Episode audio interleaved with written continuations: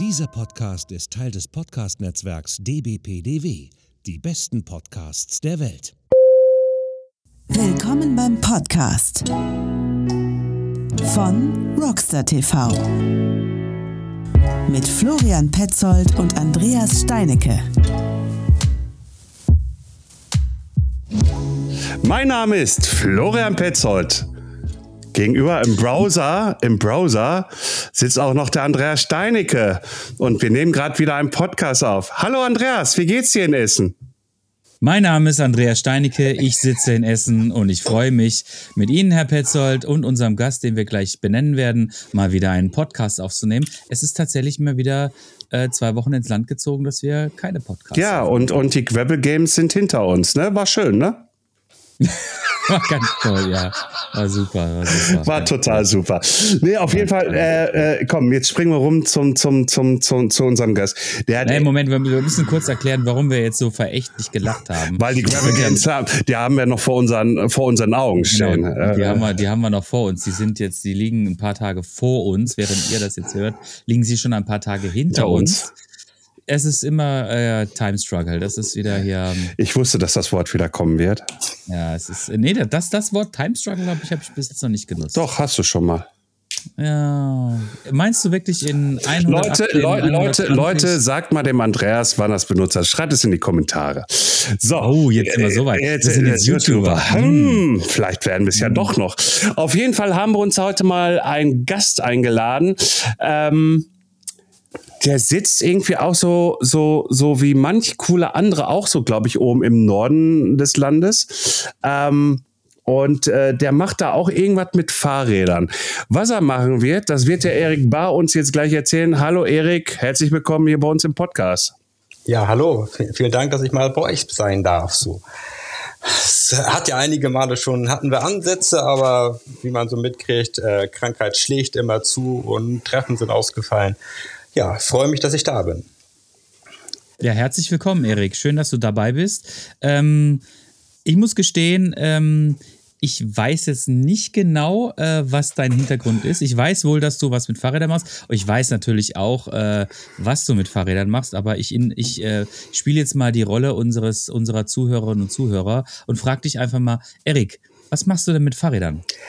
Was ich mache mit Fahrrädern, ich habe entwickelt zusammen mit meinem Bruder Fahrräder und das schon seit so ein paar Tagen so. Also wenn man sich überlegt, wir sind 1990 mal so auf die Idee gekommen, dass wir geilere Bikes bauen als das, was damals auf dem Markt war.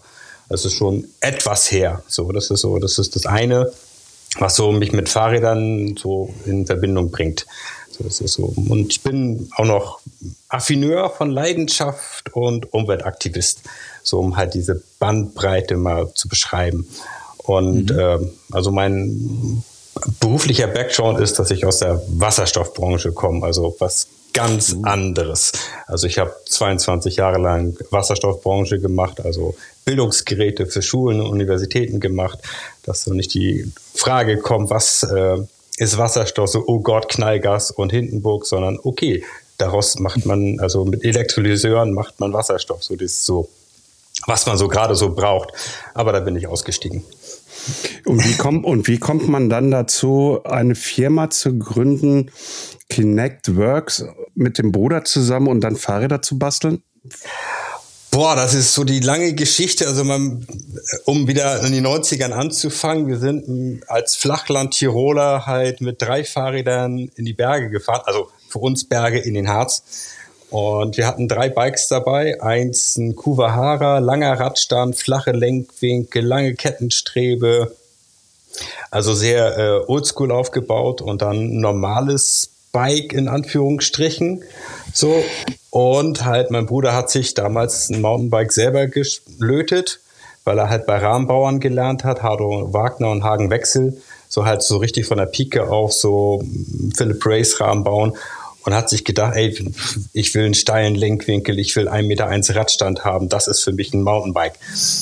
Und in den Bergen haben wir dann gemerkt, so mit dem super kurzen Bike kommt man den Berg rauf, ist ideal, herrlich, wunderschön. Der mit dem langen Bike so, ey Gott, ey, ich quäl mich hier ein, aber komm, lass uns schieben.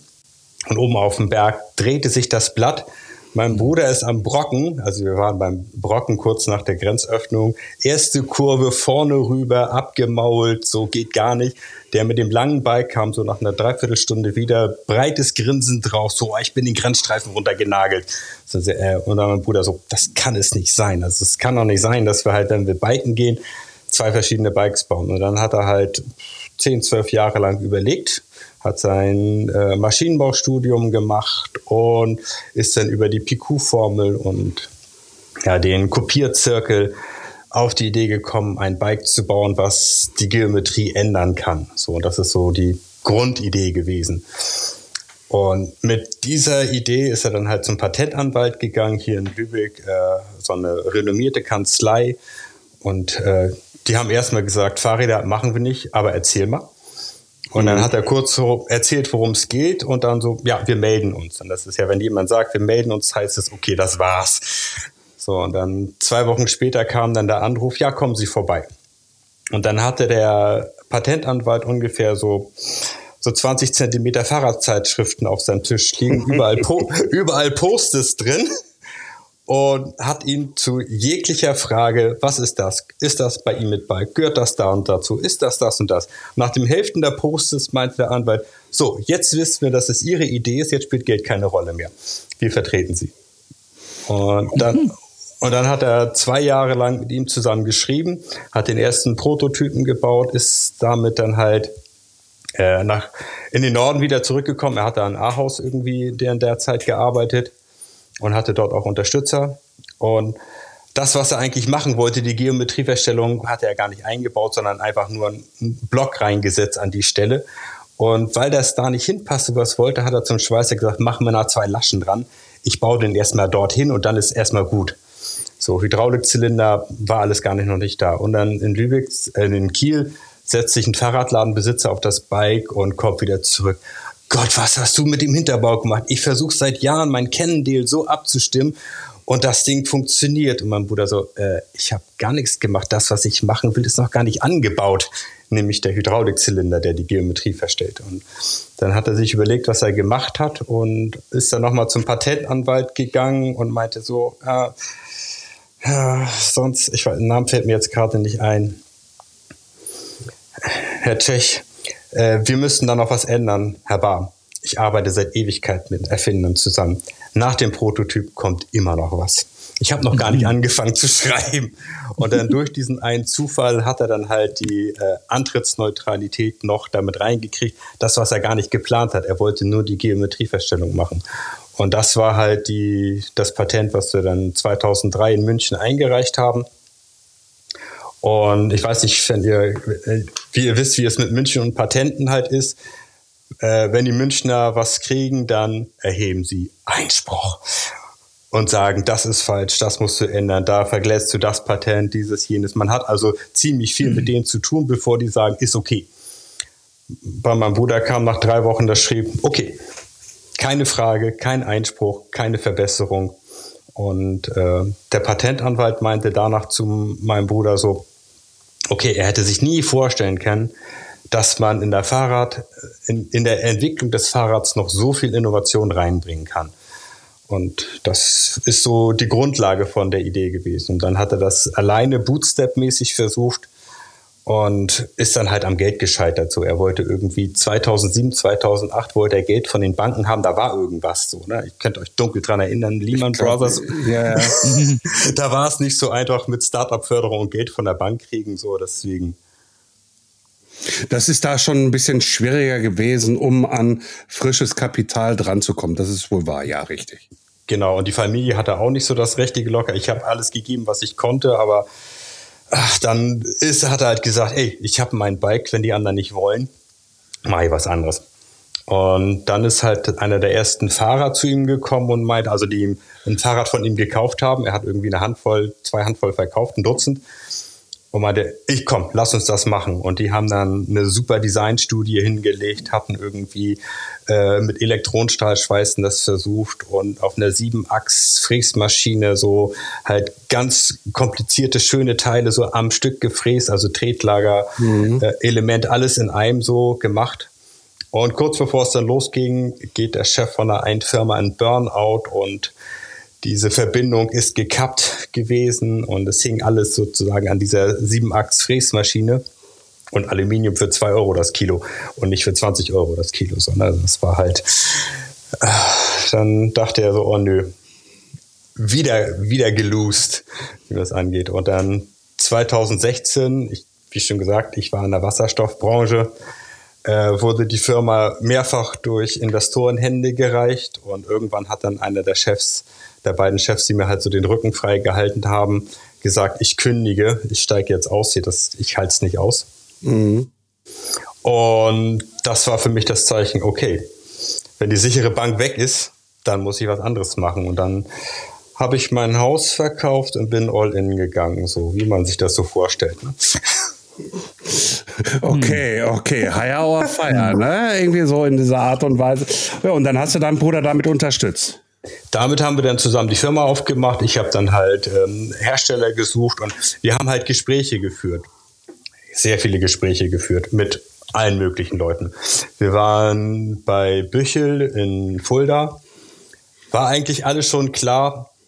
Dann kriegt der Typ irgendwie einen, also der Chef von der Firma, meldet sich nicht und wir kriegen dann irgendwann die Nachricht, er kommt in ein paar Wochen aus der Reha wieder. Also wenn der Geschäftsführer einer Firma für ein paar Monate ausfällt, sind solche Spaßobjekte wie wir halt unter den Tisch gefallen. Und dann haben wir eine Firma in Polen gefunden, die für uns fertigen, gefertigt hat. Und da habe ich meinen Bruder, da habe ich so, dann ging es so die ersten Fuck-Ups los. So, also das, das erste waren ja so die normalen Schwierigkeiten, die man so hat, wenn man eine Firma gründet. Und äh, ja, ich habe ihn dann zu früh zu einer Präsentation geholt und dabei ist die Dokumentation nicht ganz ordentlich gewesen und wir haben nicht das geliefert bekommen, was wir bestellt haben. Und ja, das war dann so wie so ein Dominostein, so bing, bing. Fällt, fällt, bing. Wieder, fällt, fällt wieder was nach hinten über. Genau, die Eurobike hat unsere Anmeldung verschlammt, in Anführungsstrichen. 2018 war das da. Wir sind dann halt, äh, rief dann an, so war das denn nun mit unserem Platz? Und diese, oh Gott, tut uns jetzt aber leid. Wir haben es gar nicht auf dem Zettel gehabt. So, wir können euch jetzt noch zwei Plätze anbieten. Und ich weiß nicht, die Eurobike Friedrichshafen, es gibt so die schöne Halle, wo die ganzen Hersteller sind, dann gibt's die Komponentenhalle und dann gibt's so den Kindertisch, so die Chinesenhalle, die Anbauhalle. Und in der hintersten Ecke von der Anbauhalle haben sie uns einen Platz gegeben. Hm, das ist jetzt, das ist, das ist jetzt, glaube ich, gerade nicht so förderlich für ein neues Unternehmen aus Deutschland. Genau, wir haben dann irgendwie daraus gesagt, okay, glücklicherweise haben wir Notausgang bei uns bei gehabt. Wir konnten halt Testfahrten direkt auf dem Firmengelände, also auf dem Gelände halt machen und mussten uns da nicht extra noch was machen.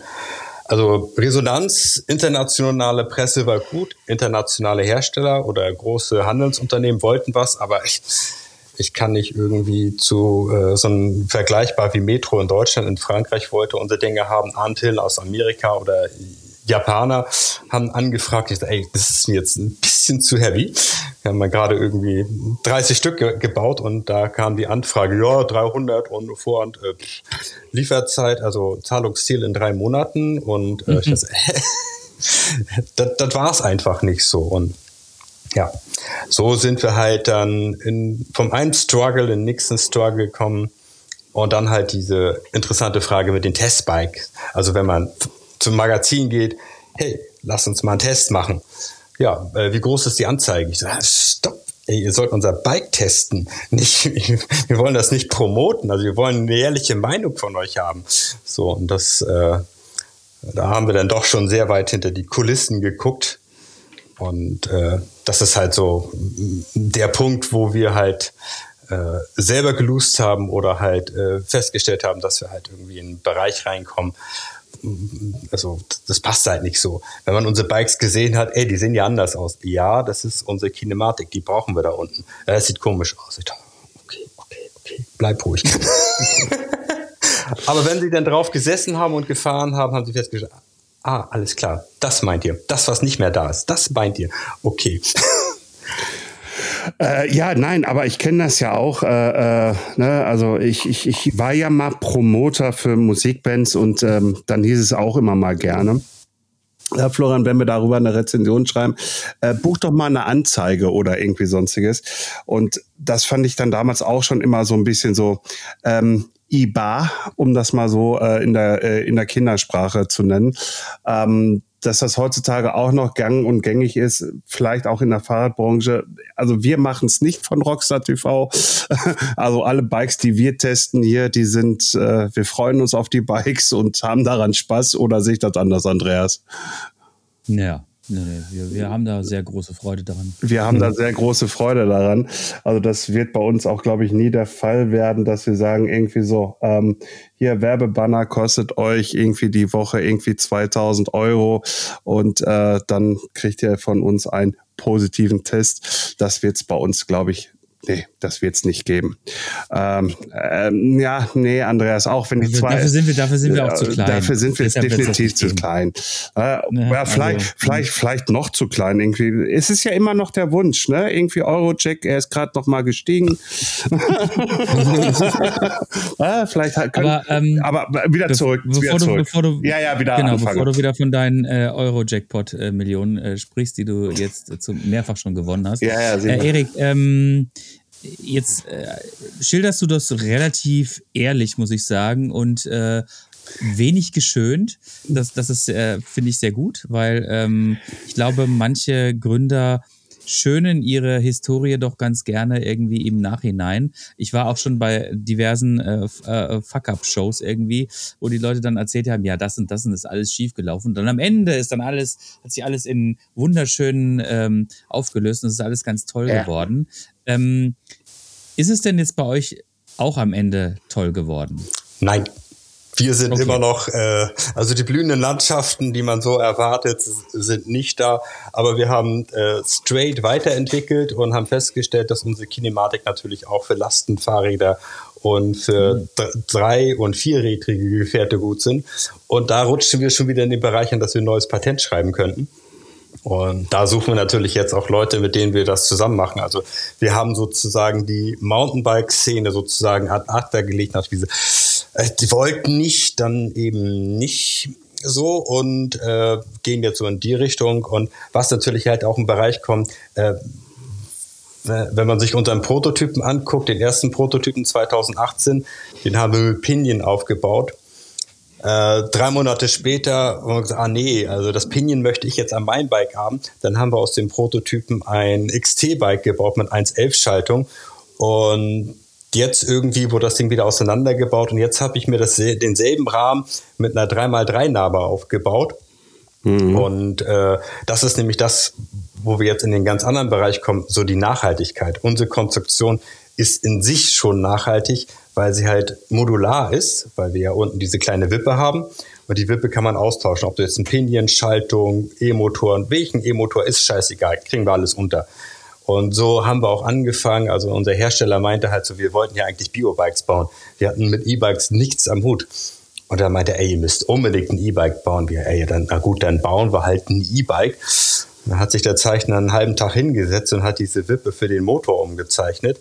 Dann hatten wir unser E-Bike und das längste hat gedacht. Also die ein, ein, einen halben Nachmittag hingesetzt, ein bisschen rumgezeichnet, irgendwie auf dem Tablet da irgendwie alle und schon hatten wir ein E-Bike. Das hört sich jetzt wieder alles so einfach und äh, so nicht Es ist- kompliziert. Genau, also es ist wie Einstein halt sagt, das Schwierigste ist es einfach zu machen. Und mein Bruder hat halt irgendwie äh, Jahrzehnte darüber gebrütet. Und der brütet eigentlich immer. Das ist so, so ein Daniel Düsentrieb-mäßiger Mensch, der heute immer noch, wenn ich ihn frage, kannst du dir noch an die Fähre in Norwegen erinnern, wo wir mit 14 lang gefahren sind, wie viel Fenster die hatte irgendwie da oben, dann weiß der das noch. Und er kann Okay. aus dem Kopf äh, Sachen zeichnen. Wir haben Lego früher gehabt. Wir haben irgendwie mal einen Preis gewonnen bei Lego, weil wir halt irgendwie äh, Ende der 80er haben wir halt einen Lego-Kran gemacht, Auslage knapp dreieinhalb Meter, so ein Ausziehdings mit fünf, fünf Achsen, Sechszylinder V-Motor und äh, vorne beiden Achsen gesteuert. Also so eine Art Kran gibt's nicht. Und mein Bruder hat, und wir haben dann halt auch den zweiten Sonderpreis gekriegt und haben dann irgendwie so ein anderthalb Meter langes Kriegsschiff damit auch mit eingebracht, sobald wir so viel Lego hatten. Also unser Lego-Berg war ungefähr so ein, so ein Viertel Kubikmeter. und mein Bruder hat sich die äh, Lego-Technik nur einmal angeguckt, einmal aufgebaut, dann haben wir was anderes gebaut.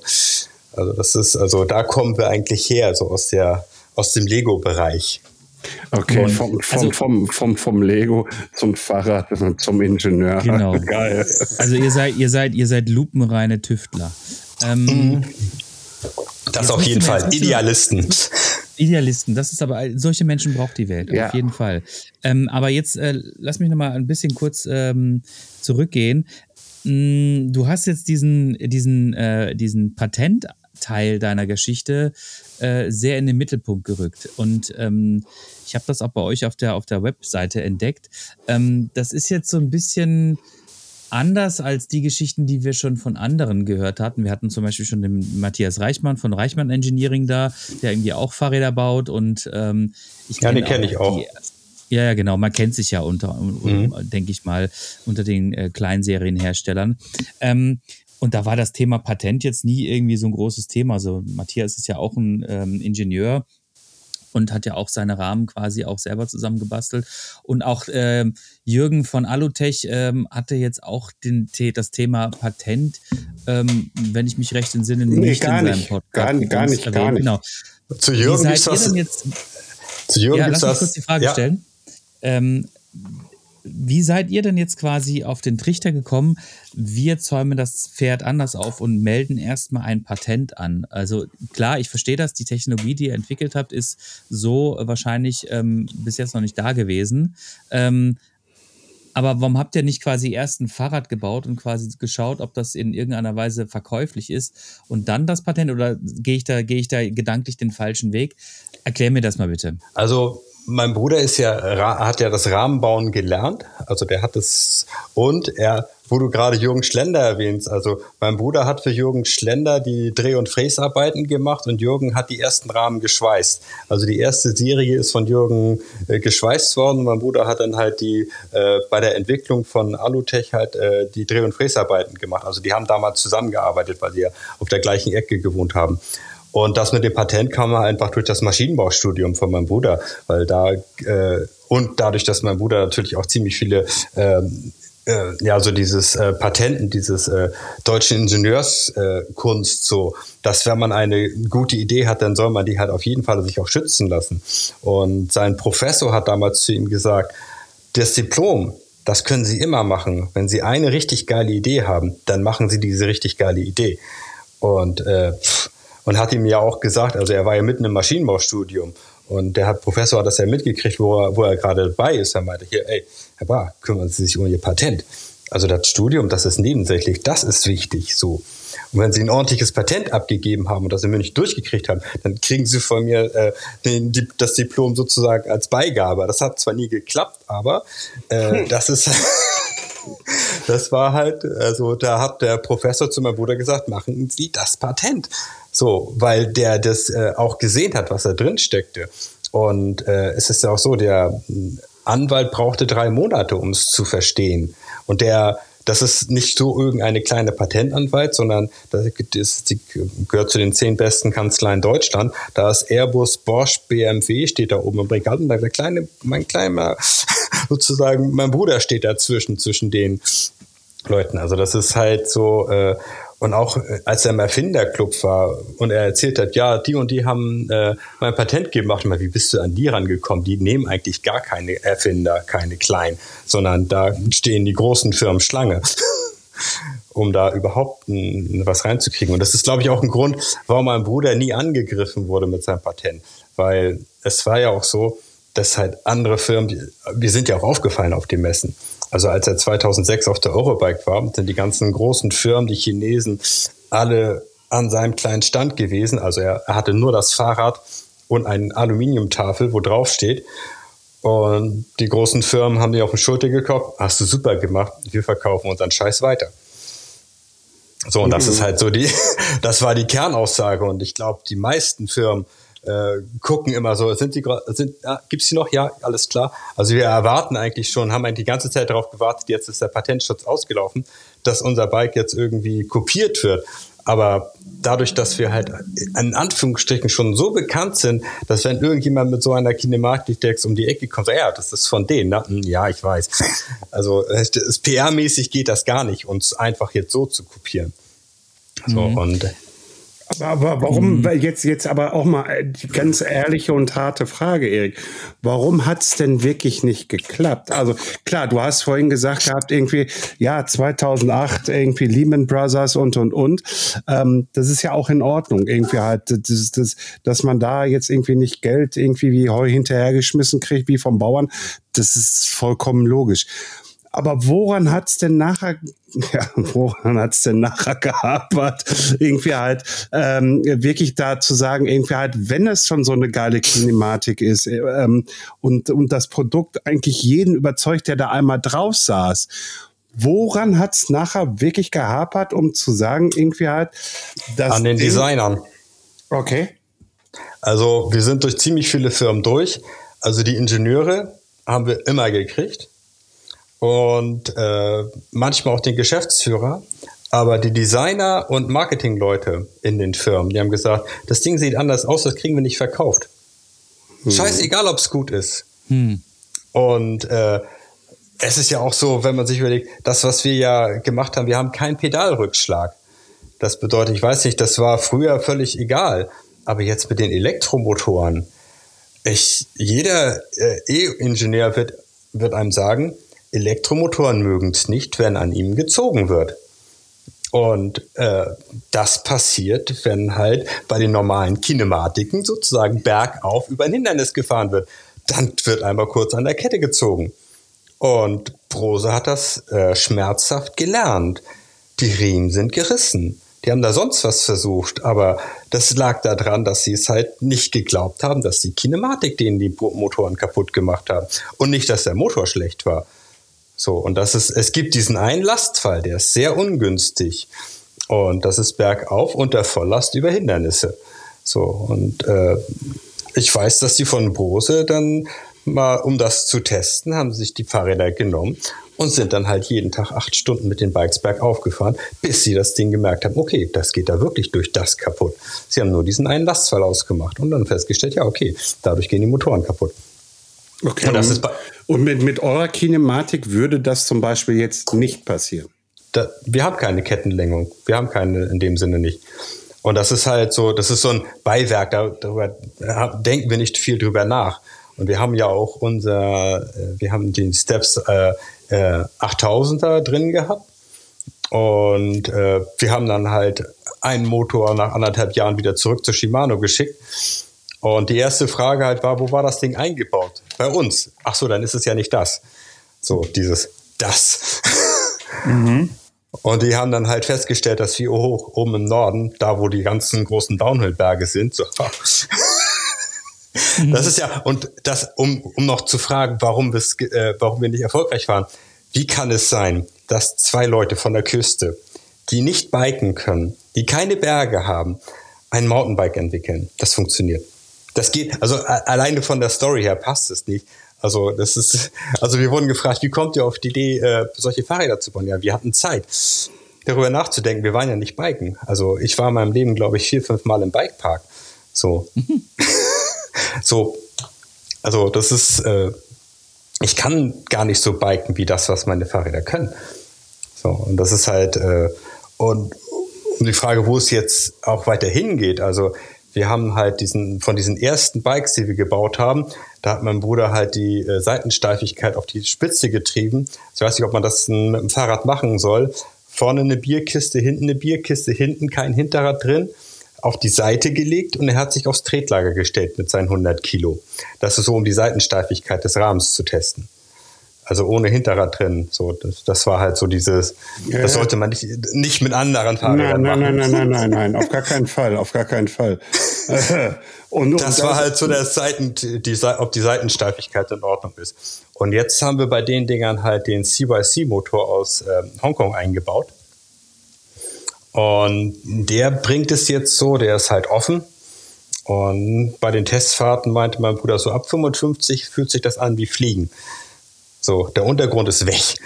So, weil da fängt erst die Kinematik an, das zu tun, was sie halt kann.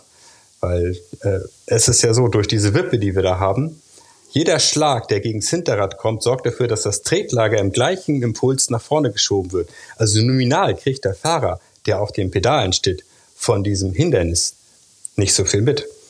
Und wir hatten ja auch einen Fahrer, der ist ja mit Downhill gefahren, dem ist die Kette gerissen und der ist dann trotzdem mit dem Shuttle hoch und dann ohne Kette runtergefahren und hat dann die Leute im Rollen überholt. Und dann war den Leuten klar, das kann nicht sein, dass der schneller wird beim Rollen neben den anderen, also gleichen Rolldurchmesser, alles gleich, aber er ist als schneller an ihn vorbeigekommen, weil er beim Rollen nicht so gestoppt wurde durch die Impulse, weil durch unsere Kinematik wird sozusagen der Impuls, der ins Hinterrad einschlägt, sorgt dafür, dass das Tretlager nach vorne springt. So, das macht kein anderes Bike. Und dadurch äh, wird die Masse, die den Berg runter will, nicht gebremst. Und dafür. Die Masse, die da nicht, die da runter will, wird nicht gebremst. Ich glaube, das wäre was für mich.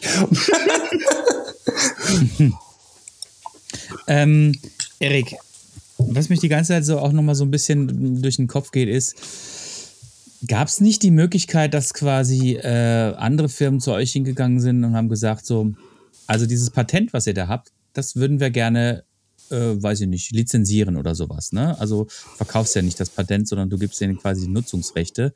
Und ähm, gab es da nicht irgendwie, also weißt du, ich stelle mir so vor, ihr habt da wirklich eine super Idee, die sicherlich ähm, optisch ein bisschen sieht natürlich anders aus als die Fahrräder, die wir heutzutage gewohnt sind. Wobei, ne, heutzutage Kommen ist Sie. ja High Pivot jetzt der neueste Scheiß, ne? Mhm. Und ich muss ja gestehen, High Pivot finde ich sieht ganz fürchterlich aus, aber es scheint wohl ähm, definitiv eine eine Kinematik zu sein, die viele von den ganz großen, also das neue Track, das Slash hat jetzt auch High Pivot und äh, das scheint wohl wirklich jetzt der heiße Scheiß zu sein.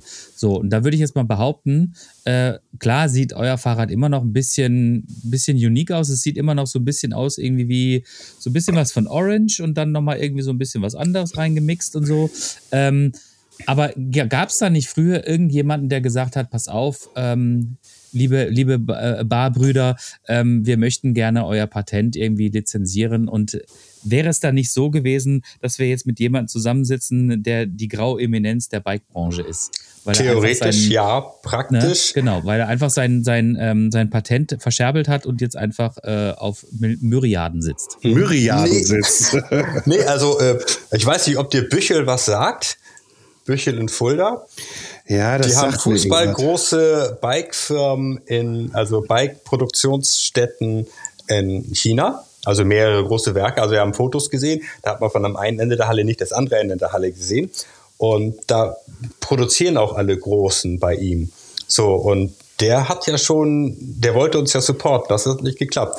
Bei KTM waren wir in, äh, äh, unten in Österreich. Die haben unser E-Bike für eine Woche da gehabt äh, fanden sozusagen die Kinematik in Ordnung, aber es sah nicht schön genug aus, um es zu zeigen. So, das mhm. ist halt, also wir sind halt äh, an den Designern und an den, äh, es sieht anders aus, äh, gescheitert. Nicht daran, dass es nicht funktioniert, sondern eher, mhm. dass es halt irgendwie komisch aussieht. Und äh, das, das hässliche Entlein will keiner haben. und so also jetzt, jetzt mal ganz ehrlich, wenn ich mir diese Bikes jetzt auf eurer Webseite, also ihr habt ja die Galerie, ja? ja. Also wenn, wenn ich mir jetzt das Bike da mal so von der Seite anschaue, wenn es da so im Muddy ist. Also, also, also schlimm finde ich jetzt jetzt nicht irgendwie halt. Äh, äh, also ich würde jetzt nicht sagen, das ist potthässlich. Würde ich niemals behaupten. Also okay, ich möchte okay. jetzt nicht den O-Ton rausholen, den wir alles gehört haben. Doch, hol, hol, hol, raus, hol raus, du darfst ja nee, alles das, sagen. Ja, ja, das ist, ist also, äh, das, was da immer teilweise kam, war echt übelst. So. Also mhm. ging, ging schon rüber Richtung Beleidigung oder was? Ja, das ist also. Und es ist auch, äh, wen haben wir denn da noch? So Highbike war auch ganz nett. Highbike hat irgendwie ja ein Patent für eine Umlenkrolle im E-Bike. Und ein Fahrer von Highbike hat unseren Fahrer im Bikepark angemacht, dass wir eine Patentverletzung gemacht haben gegenüber Highbike. Da mussten wir dann leicht schmunzeln, weil wir ja von 2003 Highbike äh, ein paar Jährchen später dran waren. Ist auch nie was gekommen. So, das ist halt mhm. so. Die haben dann wohl auch mal geguckt, von wann unser Patent ist und äh, welche äh, Ansprüche wir bei uns drin haben und welche Ansprüche die da drin haben. Und äh, der Anwalt von uns meinte, also das ist so verdammt mit der heißen Nadel zusammengesetzt. Ich glaube, die haben mehrere Jahre gebraucht von der Anmeldung bis zur Reinschrift, damit die das äh, klar umschrieben haben, was jetzt ihr Patent ist. So, ne? Und mhm. das ist halt so, ja. Ja, also ich sag mal so, Geschmack ist ja immer äh, sehr relativ. Ne? Ähm, ja, liegt im Auge des Betrachters. Sind, genau, liegt im Auge des Betrachters. Und ähm, es ist natürlich auch immer so, dass äh, die großen Firmen auch mit Sicherheit in irgendeiner Weise den Massengeschmack irgendwo ja. auch treffen müssen. Ne? Und mit Sicherheit ist die beste Kinematik nicht unbedingt immer die schönste Kinematik. Aber jetzt gibt es, finde ich, doch schon relativ viele äh, Bike-Firmen, die das so ein bisschen mh, anders angegangen sind, nämlich indem sie einfach gesagt haben, pass auf, okay, ähm, wir machen jetzt halt einfach unser Ding und wir werden schon unsere Konnoisseure finden. Ne? Deshalb gibt es halt auch irgendwie so einen, so einen Matthias Reichmann, deshalb gibt es halt auch irgendwie ein Giacomo der mit den Cavenz-Bikes irgendwie auch versucht, irgendwie da. Ja, den ähm, finde ich echt cool. Also die Cavenz-Bikes, ja, also super Hut cool. ab, haben die super geil gemacht, geile Story ja. über MTB News laufen lassen. Die haben das genau richtig gemacht. Die hätten sich nicht mit MTB News gleich verkrachen sollen, so wie wir das getan haben. Also würdest du quasi, also könnte man quasi behaupten, ähm, es lag nicht unbedingt daran, dass die Bikes, also es lag garantiert nicht daran, dass die Bikes nicht äh, ähm, verkäuflich wären, sondern es lag vielleicht eher daran an den Umständen und vor allen Dingen vielleicht auch so ein bisschen, ähm, naja, wie soll ich das sagen, an dem, wie ihr euch vielleicht auch ein bisschen verkauft habt? Das auf jeden Fall. Also äh, es heißt ja immer, man braucht drei Leute, um ein gutes Produkt rauszuholen. Man braucht so den Entwickler, so den Vernetzer und den BWLer, der die Zahlen, so dieses äh, Zahlen, Verkaufsding, so Marketing in dem Bereich. Und der ist bei uns halt äh, grottenschlecht gewesen. Also das muss ich auch eindeutig gestehen. Das ist auch, sage ich ganz eindeutig, wir haben das äh, sozusagen dieses, äh, dieses Verkaufen von unserem Ding das haben wir nicht ordentlich hingekriegt. So. Und dann irgendwann kam dann auch so die Ernüchterung, besonders wenn wir halt diese ganzen Gespräche, wir haben ja versucht, mit den großen Firmen in Kontakt zu kriegen. Also mit Cube haben wir mit den alten, die das, die den Cube gehört, mit denen haben wir bei der Eurobike zusammen gesessen. Die meinten halt, unsere Entwickler, äh, unsere Ingenieure melden sich. Die haben sich nie gemeldet. Sag ja, wir haben entweder haben wir die Führungsebene getroffen und die darunter haben es nicht weitergeleitet oder wir haben die Ingenieure überzeugen können, aber die haben es nicht an den Designern vorbeigekriegt. So. So, also wir haben ja mit ziemlich vielen, vielen Film, äh, Firmen schon gesprochen. Und dann ist ja auch so das Punkt, äh, was macht unser, äh, unsere Kinematik anders? Also wir sind ja die um Ebenen weiter entfernt von dem, was derzeit sozusagen der Hausling der VPB halt darstellt. Also die haben ja beide mhm. irgendwie so eine gewissen Schwierigkeiten und äh, Impulskorrektur, was ich halt meinte hat keiner von den beiden. So äh, dasselbe gilt beim Bremsen. Ich wurde bei einer Testfahrt mal gefragt, ob ich mit angezogenen Bremsen aus einem Drop landen darf. Denkst du, wieso darf man dich mit angezogenen Bremsen in einen Drop landen? So, das, das geht doch. Wieso nicht? Das ist doch kein Problem. Warum, warum sollte die Kinematik damit Problem haben? Ob man mit einer angezogenen Hinterradbremse in einen, in einen Drop landen darf, so bei Vollspeed. So, das ist, ich, ich habe die Frage nicht verstanden. So. So, das, ja, das, weil, weil eure, eure Bikes das halt können. Genau, das, deswegen habe ich die Frage nicht verstanden. So, das ist so, mhm. äh, da brauche ich nicht drüber nachdenken. So. Und wir haben halt auch äh, Motorradentwickler, wir haben so Professor in Schweden, der meinte einfach so, pff, eigentlich hasst er Fahrräder. Und er ist mit unserem Bike mit einer Kaffeetasse in der Hand über sein Gelände gefahren und meinte, ja, das ist es. Also mhm das ist, das ist eine Kinematik, die lasse ich mir gefallen. Sonst äh, wird sich niemals auf ein Fahrrad setzen. Das ist, das ist ein Motorradentwickler. Ich weiß nicht, ob er, der hat das Skatebike mitgebaut. Mhm. Das ist halt so. Sagt mir jetzt nichts, muss ich gestehen. Ja, das ist so ein Design-E-Bike, äh, kostet halt mhm. ziemlich viel Geld, kommt aus Schweden, sieht super geil aus. Und äh, Cake von das Kalk. Ja, es ist halt so, und von der Seite gibt es halt so einige, die halt äh, aus der Entwickler und Szene, die halt unser Bike sich angeguckt haben, so auch wie Andreas Papenfuß, auch so ein äh, Entwickler aus Weimar. Der hat das, der hat irgendwie, ich glaube, zehn Sekunden gebraucht, um die Kinematik zu verstehen. Also der war verdammt schnell. also das ist so, Also da gibt es so einige, so die das auch so verstehen, was sie meinen. So. Und, mhm. und, und vorhin hattest du ja, ich, ich, ich gehe jetzt schon mal in eine andere Richtung. Vorhin hattest du schon was angedeutet gehabt. Äh, die Kinematik könnt ihr aber auch adaptieren und für andere Sachen einsetzen, ne? Ja. Also was, was, was ist denn dann jetzt, äh, weil du sagtest ja auch vorhin, irgendwie Fahrradbranche, irgendwie Mountainbike-Branche ist jetzt eigentlich so gesehen ad acta gelegt. Äh, äh, ähm, was ist denn die Zukunft dann? die Zukunft ist die Kinematik, also für größere E-Bikes in dem Sinne. Also nicht, okay. wo, wo es nicht mit 25 aufhört. Und äh, wo es in den, also in dem, dem Bereich hatte mein Bruder gar, damals gar nicht gesehen. So halt die Motorradfahrer, die dann leise und ein leichtes Ding haben wollen, weil dieses E-Bike, was wir jetzt aufgebaut haben, wiegt, glaube ich, 35 Kilo. Und äh, mein Bruder hat bei 55 nur aufgehört, weil er sich nicht mehr zugetraut hat. Ja. Aber das ist halt so so eine äh, Sache, wo man halt denkt, so 35 Kilo Bike fährt eine Stunde, äh, hat halt ein, hat eine Kinematik bei, dass man halt bergauf so treten kann, ohne dass man da irgendwie Probleme hat. So, ne? Also das sind und dann das kombiniert mit der mit der Geometrieverstellung, dass man halt, wenn man langsam ist, das Fahrrad kurz und agil wird und bei höheren Geschwindigkeiten sich aufdreht so, das sind halt so äh, Bereiche, wo es dann interessant wird. Und bei den Lastenfahrrädern oder halt bei den vierrädigen oder Rollstuhlfahrrädern, dass man da halt dieses, ich weiß nicht, ob ihr schon mal Dreirad gefahren ist. Also ein Dreirad vorne, ein Rad hinten, Zweirad, das ist sozusagen das, das, grausamste äh, Feeling, was man so haben kann. Und da würde unsere Kinematik halt wieder äh, in einem anderen Bereich auch funktionieren. Also wir würden dann halt das, was wir jetzt an Geometrieverstellung machen, äh, in anders nutzen und dann halt auch wieder das Feeling, was man auf einem normalen Fahrrad hat, auf dem Dreier zu machen. Das, was die Glam-Leute auch versucht haben. Glam-Leute sind, waren zu 95 Prozent gut. Die letzten 5 Prozent haben den aber auch bis in die User Experience genommen. So, das mhm. ist, so, das ist halt so. Und das ist, äh, da steckt sozusagen gerade sehr viel noch drin. Und ich kann das jetzt nicht so weit ausführen, weil wir da noch ein Patent schreiben wollen.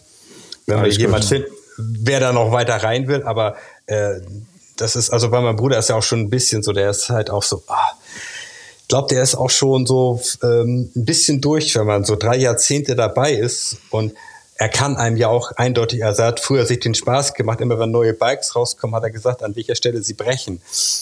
So hat dann immer vorweg gesagt, also die brechen jetzt an der Stelle so und das geht da kaputt und die Lager werden bald rausfliegen so. Also dadurch, dass wir. Also das, äh, konnte, das, das, konnte er schon vorahnen? Das, das, hat er dir ins Gesicht gesagt. So, das Bike wird an der Stelle brechen. Und nach drei Wochen kam der Typ dann wieder, ja, das ist an der Stelle gebrochen. Und er hat auch sehr viele andere Konstruktionsdinger halt damals gesehen. Und mein Bruder konstruiert so nach der Devise, er guckt sich jedes einzelne Atom an und fragt, fragt das Nachbaratom, ist es okay mit der Kraft und mit den äh, Einwirkungen und mit den Dynamiken, die gerade auf dir zukommen. Und so geht er durchs ganze Fahrrad durch. Also das ist, äh, deswegen, äh, wir haben auch äh, unsere Lager, wir haben irgendwie eine 25er Achse drin gehärtet mit äh, Nadellagern drauf. So, das, die haben eine ganz an Tragzahlen davon träumen sozusagen. Ich weiß nicht, ob die Bikebranche irgendwas von Tragzahlen von Kugellagern weiß. So, das ist äh, manchmal doch sehr grenzwertig. Und wie viel Umlenkpunkte teilweise in solchen Kinematiken drinstecken, da kannst du ja mitzählen. Ich glaube, mein Bruder hat irgendwann mal 14 gezählt, so, so Lagerpunkte. wo dann die Kräfte über allen möglichen Ecken und keiner traut sich halt daran, das Tretlager anzufassen. Es bleibt immer stumpf an der Stelle. So mhm. und äh, die springen alle drumherum um dieses Problem. Und wir haben einfach gesagt, so, wir machen es einfach so und haben dadurch halt auch andere Probleme gelöst, die halt andere Bikefirmen nicht haben. Also äh, ich sage immer, wir haben eine Kinematik, wir können uns jetzt um alles andere kümmern. So, die anderen Bikefirmen, die bringen jedes Jahr eine neue Eloxalfarbe raus und ändern da was dann. Ich denke so, fragen, was, was wird an den Fahrrädern neu? Sie ändern nichts an VPP oder Horsling und äh, die spielen da ein bisschen an den Kinematiken, also an den Gradzahlen rum, machen ein bisschen was länger, kürzer und so und geben da den großen Hype drauf. Und wir mhm. haben halt, okay, wir machen, wir können die Geometrie um äh, zwei bis drei Grad vorne und zwei Grad in einem Sattelrohr ändern und die Gesamtlänge um 70 Millimeter, Kettenstrebe um 40 Millimeter. Such dir was aus, wo du da rein willst, so, ne? So, das ist halt. Also, ist, also, das, das finde ich jetzt schon wieder so irgendwie so. Alter, warum sind die alle nicht darauf eingestiegen? Ja, ich sag mal so, ja, man muss auch bedenken, ne? Irgendwie halt so, ja, ähm, das ist ja das, ne? Irgendwie halt so, A, die Designer oder wie du ja sagtest, die Marketer sagen irgendwie, das kann ich nicht verkaufen. Es sind Wirtschaftsunternehmen und die wollen verkaufen. Ja. So, ne, irgendwie halt, kann man den nicht übel nehmen? Kann, nee, Geld verdienen kann man keinen übel nehmen. Um Gottes Willen. Äh, Idealismus, mit Idealismus äh, kommst du nicht weit. Also um Geld zu verdienen. Ähm, Genau. Ähm, aber dennoch, dass man das nicht irgendwo dann auf einem speziellen Spektrum, also mir fällt da jetzt nur eigentlich eine Marke ein, die von einem großen ja geschluckt worden ist und das ist Bolt oder ich weiß jetzt nicht, ist Bolt jetzt jetzt äh, wirklich bei Scott mit ist Ja, ja, in Bayern. ne, so, ne, irgendwo halt so, ne, wo du dann unten den versteckten Dämpfer oder geschützten Dämpfer dann hast, halt einfach, um das mal so zu sagen, irgendwo halt, ne? Äh, das finde ich schade, dass das bei euch nicht passiert ist. Weil ich kann, ich kann, ich kann die Kettenstrebe, wie du gerade sagtest, ne, um 70 Zentimeter verändern. Nee, 40, 40, 40, 40 40, 40 Millimeter verändern. Alter, was, was, was, damit kann ich bergauf fahren oder kann ich bergab ordentlich ballern? Ja, das ist, äh, ja, so ist es einfach. Wir haben halt äh, diese, also uns fehlte halt das, das letzte Stück Geld, um das wirklich halt auch, also wir haben die Prototypen davon da. Wir hätten auch diese Hydraulikzylinder bauen können, aber das wäre bei uns in Einzelserie gewesen. Ich weiß nicht, den Hydraulikzylinder an der Stelle so unterzubringen, hat mein Bruder gemacht, damit es halt schön aussieht. Und das, äh, nee. Also jetzt würden wir das auch anders bauen. Also die Bikes, die wir da jetzt aufgebaut haben, die würden wir so nie wieder bauen. So, das war einfach nur. Also mein Bruder hat, ich habe ihm gesagt, hier, ich kann dir den Rohrsatz besorgen, mehr geht halt nicht. So an äh, Hydroforming-Rohren und dann hat er sich hingesetzt und nach anderthalb Monaten hat er dann halt das Design um diese um diesen Rohrsatz herum konstruiert, damit es halt von den Linien her passt. So und äh, da das ist halt so, so ein, seine Passion, das einfach so zu machen. So. Und äh, warum das nicht geklappt hat, wer weiß. Wir sind einfach, äh, ich würde sagen, das ist 50-50. Eine Hälfte haben wir verbockt, die andere Hälfte haben die verbockt, so, die uns nicht wollten. So. Und da nehme ich auch kein Blatt vom Mund. Was soll ich denn noch zu sagen? Also es ist ja nicht so, dass wir die Perfekten in der Hinsicht waren. Wir waren auch teilweise zu perfektionistisch. Also ich hätte ja auch die zehn Bikes nach äh, Japan schicken können, äh, zehn Rahmen. Aber ich, da war auch so das Ding, äh, das, was ist, wenn da was passiert? Dann ist unser Ruf kaputt. Wir waren dann also teilweise auch zu perfektionistisch dran und haben auch Sachen dann nicht getan, weil wir gedacht haben, okay, das ist, das Risiko ist zu groß. Und äh, eine große Produktion vorzubereiten, pff, wollen wir uns abhängig machen von China? Also die haben uns einige gesagt, ja, ihr könnt nach Taiwan gehen, baut 200 Stück dort unten. Aber habt da einen Fehler drin, du musst dreimal nach Taiwan fliegen. Hab ich Bock, dreimal nach Taiwan zu fliegen? Nee. Also das, das dann kommen wir wieder an den Anfangspunkt, äh, Umweltaktivist. Ich bin halt in meinem Leben, glaube ich, nicht mehr als zehnmal geflogen. Und äh, davon dreimal für die Firma, um halt im, während der Arbeit, also ich habe von Montag bis Freitag gearbeitet und am Wochenende bin ich dann Freitagnachmittag im Flieger, um zu den Produzenten geflogen, um am Montagmorgen wieder arbeiten gehen zu können, weil ich habe das neben meiner Arbeit gemacht. So, das habe ich dann auch zwei, dreimal gemacht und gesagt, ey, das ist Irrsinn. So, um damals die Fehler zu retten, damals in der Firma. Also und äh, da muss man halt sagen, okay, wir haben es ein bisschen verbockt und die anderen haben es einfach nicht gesehen. Und äh, von dem Magazin muss nicht, war das echt so, dass äh, äh, also auch ein Bericht über uns so. Also äh, einmal gibt es einen bei MTB News so, der war geil, nur danach haben wir uns mit denen verscherzt so. Und äh, unter diesem Bericht von MTB News gab es, glaube ich, ich weiß nicht, über 40, Sa- über 40 Seiten äh, äh, ein Shitstorm hin und her. Ach ja, weißt du, weißt du, äh, das ist da da da da da würde ich äh, äh, kein Pfifferling drauf geben. Äh, ähm, A ähm, äh, lesen Sie ja nur diesen Bericht. den der Redakteur da gemacht hat, äh, haben selber noch nie auf so einem Fahrrad wahrscheinlich draufgesessen äh, und äh, meinen dann schon ihre Meinung kundzutun, obwohl sie davon von Tuten und Blasen keine Ahnung haben, um das mal so wortwörtlich zu sagen. Äh, ich kenne es auch äh, durch eine andere Firma, wo ich tätig war, da war es halt das Tourforum, aber das ist eine andere Geschichte. Also, also so, so da bin ich eher der Freund, don't feed the troll. Ne? Also unterstütze ja. nicht nur, äh, dass du da nochmal versuchst, irgendwelche Argumente reinzuknallen, sondern lasse labern und dann ist gut und guck nicht rauf. Hm. Ah, hat mein Bruder die erste Zeit nicht gemacht. Der ist noch voll gegen an. Und er ist ja, ja auch. mein Bruder ist ja auch so eine rhetorische Nahkampfwaffe in der Hinsicht. Also. rhetorische Nahkampfwaffe. Die, mein Bruder in der Polizeikontrolle, danach ist der Polizist so klein mit Hut. Sehr geil, sehr geil. Oh Gott, ich glaube, ich glaube, das möchte ich aber dennoch nicht erleben. Polizeikontrollen mm, mm, muss nicht sein, muss nicht sein. Sag mal, sag mal, aber Erik, du hast vorhin gesagt gehabt, irgendwie halt so, ich war vielleicht viermal, fünfmal im Bikepark. Wie kommt es dann zu dieser Konstellation auch?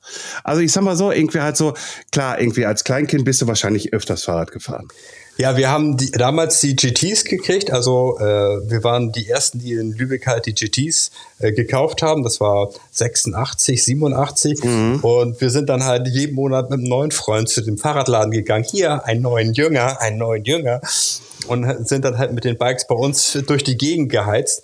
Und äh, mein Bruder hat in allen Bikeläden von Lübeck gearbeitet und hat halt Rahmenbauer dann halt auch gelernt, um das halt also er hat, so wie man das früher von der Meister kennt, man geht dorthin und übt, macht das so.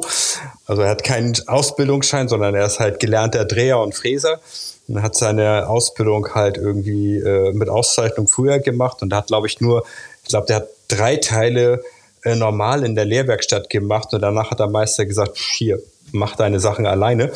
Äh, du kannst machen, was du willst. Mhm. Und dann hat er, hat er sich eigene Plattenspieler gebaut und hat Lautsprecher gebaut und ist dann über die, ist dann über die Berechnung der Lautsprecher an die Mathematik reingekommen, weil er wusste, ah, das sind logarithmische Funktionen, ah, das ist die Grenzwerte.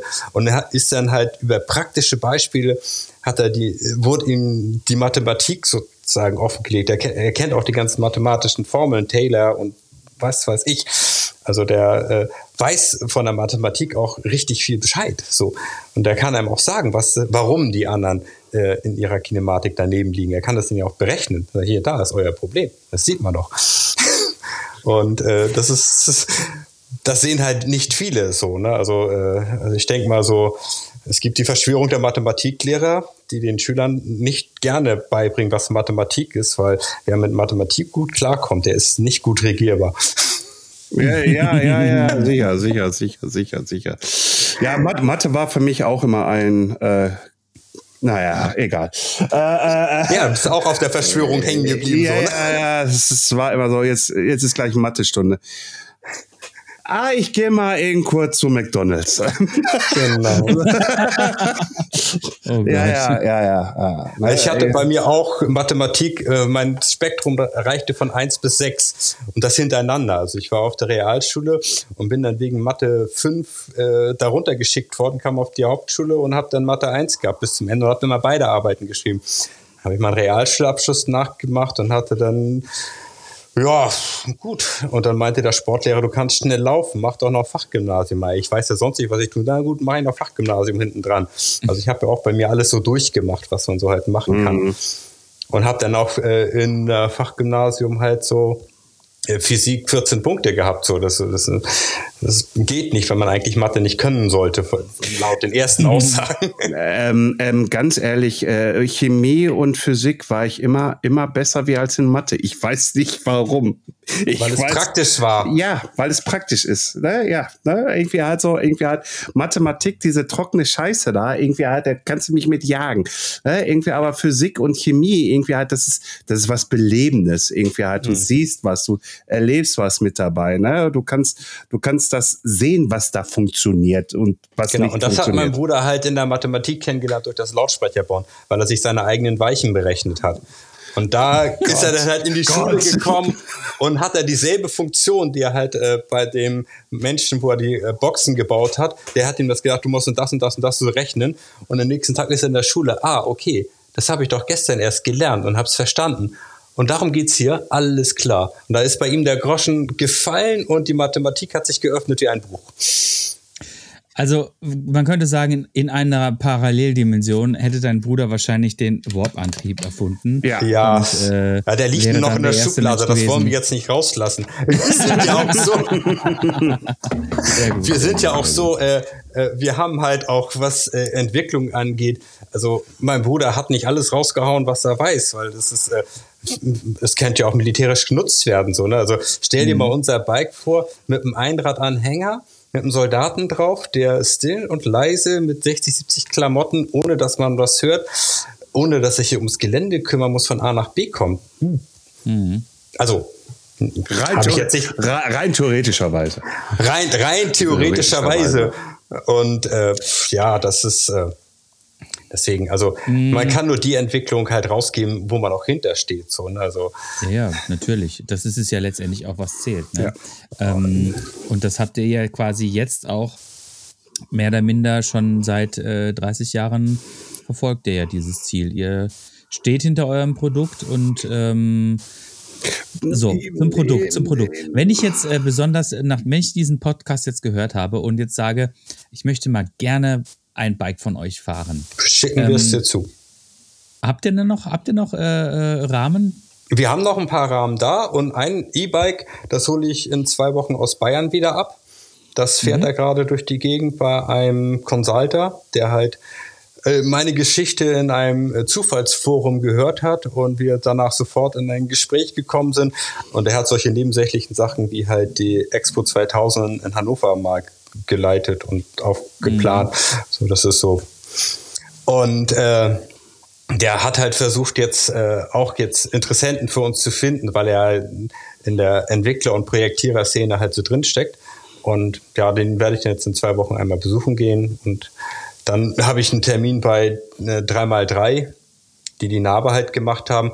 Und das ist halt auch immer das Lustige, wenn man halt äh, wir haben ja sehr viele Gespräche geführt, wenn man halt welche aus der Automobilbranche habt, die in die Bikebranche kommen, die schlagen über den Kopf, die Hände über den Kopf zu stammen, was teilweise da in der Bikebranche, wie dort gearbeitet wird und gemacht wird.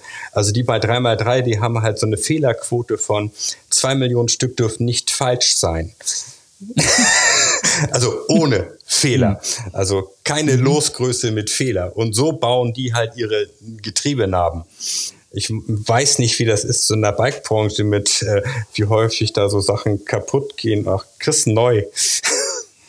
Ja, ja, so Lager und so habe ich auch schon mal was von gehört. Du, pa, pa, pass auf. Ähm, das war jetzt wirklich, die Stunde war, also Heidewitzka, Herr Kapitän, A, war sie sehr lustig. Äh, was ich sehr äh, gut fand und auch finde, dass du so ehrlich und offen bist. Äh, selber auch sagst, irgendwie, ja, wir haben auch Fehler gemacht.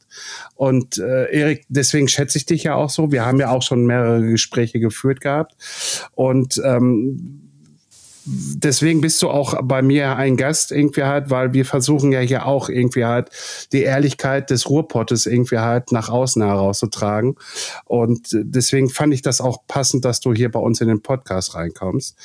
Ähm, ich muss wirklich mich bedanken, dass du wirklich auch so lange Geduld hattest, bis ich gesagt habe, komm in den Podcast rein. Aber wir beide wissen ja, worum es ging in der letzten Zeit. Es ging halt einfach irgendwo nicht.